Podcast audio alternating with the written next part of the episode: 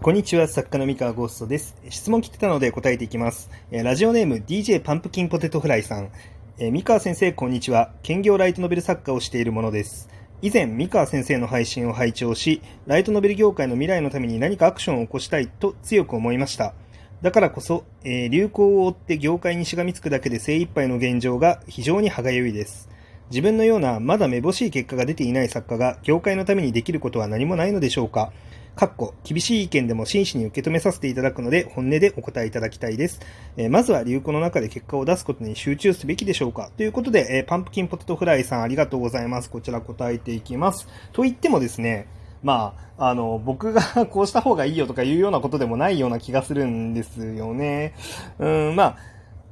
局のところですね、まあ、その、まあ何かしたい、まあ何か貢献したいっていう気持ちを、まあ今持ってると思うんですけれども、えっと、このあたりはね、なんかこう、バランスなんですよね。結構ね、あの、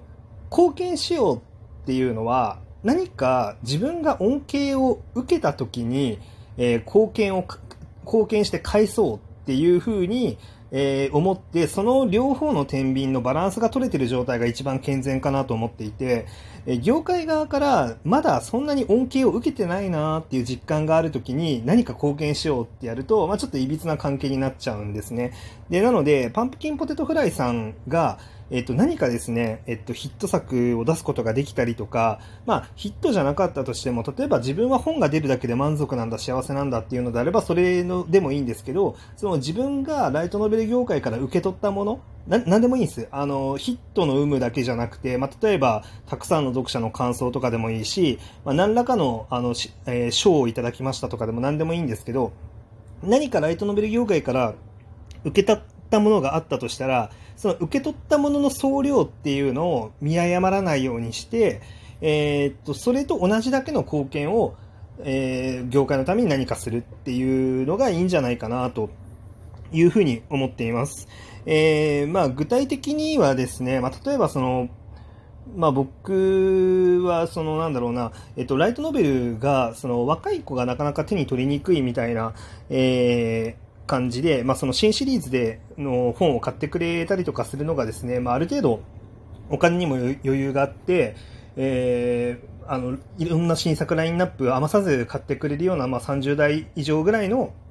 えー読者さんに買われた時に結構安定するけど、まあこう、中高生の子たちあんまり買ってないねっていう時期があった時に、えーまあそうですね、そのあたりの子たちにどうやったらじゃあライトノベルの存在届けられるのみたいなことを、まあ考えて、まあそれでその YouTube 始めたりとか、で、その YouTube でもこう、なんかいろんな作家さんとか、まあ、いろんなレーベルさんに何かプラスになるようなことができないかっていうことは結構考えたりとか、まあ、あとはその新人賞で注目する、注目作品というか、この作家さんすごい才能溢れてるなとか、この作品もっと広め広がってほしいなみたいなことがあったら、えーツイートとかでもまあ積極的に触れようとしたりとか、こう、なんだろう、推薦コメントくださいみたいな依頼があった時とかにも、まあ結構積極的にあ、いいですよっていうふうに、まあ、しようっていうふうに、まあ、してるんですけれども、で、これは、まあ、結局、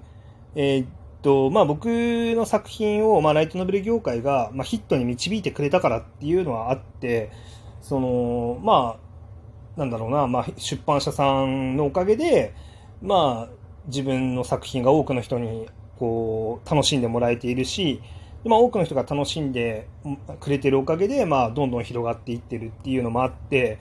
こう、そうですね、もうもらってるものがでかすぎるので、まあ、だから、なるべくお返しして貢献しようみたいな考え方は持ってるんですね。で、まあ逆にですね、まだ現状そんなにこう、業界側から何か与えられたっていう感覚が、えどれだけあるのかっていう感じで、それがあんまりまだないのであれば、その、なんだろうな、こう、受け取れるものが多くなりそうな、あ多くなりそう、うん、多くなったなって思えるまでもうちょっと待ってみてもいいのかなっていう気がしますね。で、特にですね、あの、パンプキンポテトフライさんは、あの、流行って、こう、業界にしがみつくだけで精一杯っていう書かれてらっしゃるんですけど、まあ、それって別に何も悪いことじゃなくて、業界を追ってしがみ、あの、業界じゃない、えー流行を追ってしがみつけているのであれば、もうその時点で、あの、プロなんですよね、やっぱり。で、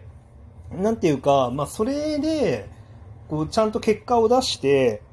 なんだろうな、結果を出すと、当然、その、感想がたくさんもらえたり、印税がたくさんもらえたりっていう形で、まあ、自然とその業界から自分がもらえるものっていうのが増えていくので、まあ、それで何か自分がその業界に返しても余裕がまだあるよねっていう状態になったら初めて、その、なんだろう、えー、業界に何かこう貢献するっていうことを考えればいいのかなって思いますね。あの、ほら、あれです。あの、やっぱ自分自身がある程度余裕があって満たされてるっていう状態に行って初めて、やっぱり、その、なんだろうな、ボランティアだったりとか、その寄付みたいなこととかっていうのが、まあ、できるようになっていくわけじゃないですか。まあ、なので、まあ、その、無理にね、その、寄付しようとか、ボランティアしようとかっていうのは、なんか、それは考える必要はないと思ってて、あくまでも、その、自分は今もらいすぎてるなとか、持ちすぎてるなってなったら、何かお返ししていくっていう、うん、その感覚かなって思いますね。あの僕なんか本当に今もらいすぎてるなっていう感覚がすごいあるので、あの、まあ、いい感じにこう還元していきたいなっていうふうに思ってるっていう感じなんですよね。で、まあそう、だからその流行、ちゃんと流行、そう、流行ってしがみつくっていうのは、なんか本当に全然、なんだろうな、悪いことではなくて、まあそれってつまり読者さんが読みたいものって、あの何なんだろうっていうのを真剣に考えてる証拠だし、それをしっかり作作るっていうのもすごい大事なことだし、でね、それそうやって作られた作品はやっぱ読者さん読んで楽しいと思うので、その楽しませてあげることができているわけで、まそれ自体は全然いいことだと思いますね。うん。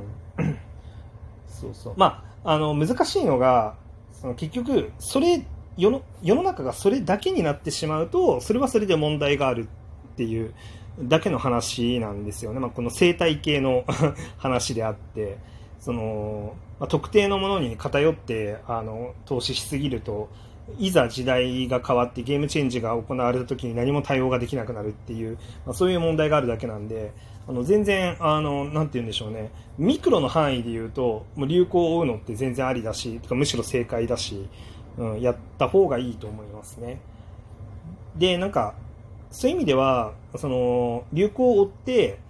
なんだろうな、えー、結果が出て、まあ、ある程度売れましたって言った時に、まあ、ずっとそれをやり続けるんじゃなくて、